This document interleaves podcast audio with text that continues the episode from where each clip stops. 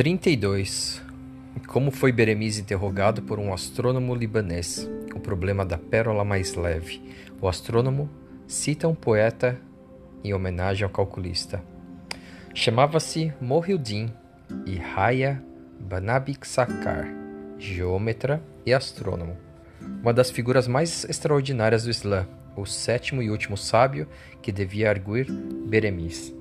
Nascido no Líbano, tinha o um nome escrito em cinco mesquitas de seus livros, eram lidos até pelos fumis.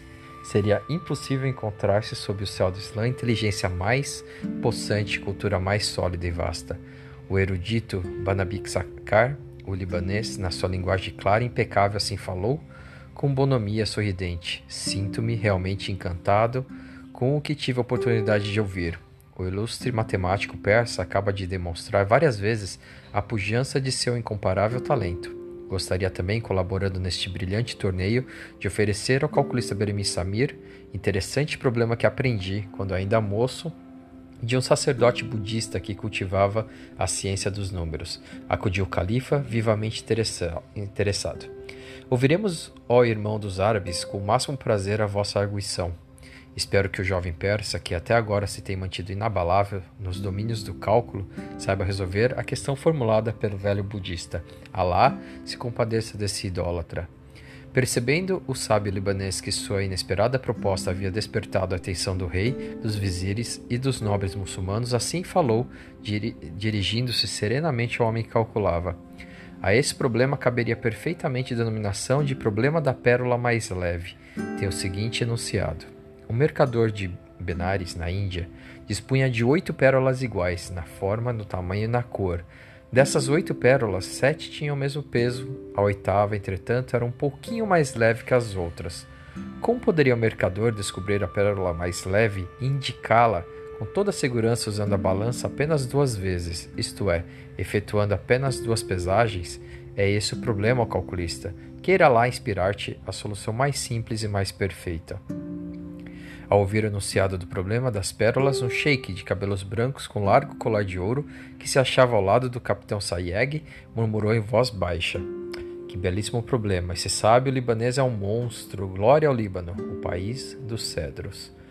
Beremi Samir, depois de refletir durante breves instantes, assim falou, com voz remansada e firme. Não me parece difícil ou obscuro o problema budista da pérola mais leve. Um raciocínio bem encaminhado pode revelar-nos desde logo a solução. Vejamos. Tem oito pérolas iguais, iguais na forma, na cor, no brilho e no tamanho, rigorosamente iguais, diríamos assim. Alguém nos assegurou que entre essas oito pérolas destaca-se uma que é um pouquinho mais leve do que as outras sete, e que essas outras sete apresentam o mesmo peso. Para descobrir a mais leve, só há um meio: é usar uma balança, e deve ser, para o caso das pérolas, uma balança delicada e fina, de braços longos e pratos bem leves. A balança deve ser sensível e mais ainda, a balança deve ser exata, tomando as pérolas duas a duas e colocando-as na balança, uma em cada prato, eu descubro, é claro, qual a pérola mais leve. Mas se a pérola mais leve for uma das duas últimas, eu seria obrigado a efetuar quatro pesagens. Ora, o problema exige que a pérola mais leve seja descoberta e determinada com duas pesagens apenas, qualquer que seja a posição por ela ocupada. A solução que me parece mais simples é a seguinte: dividamos as pérolas em três grupos e chamemos A, B e C esses grupos.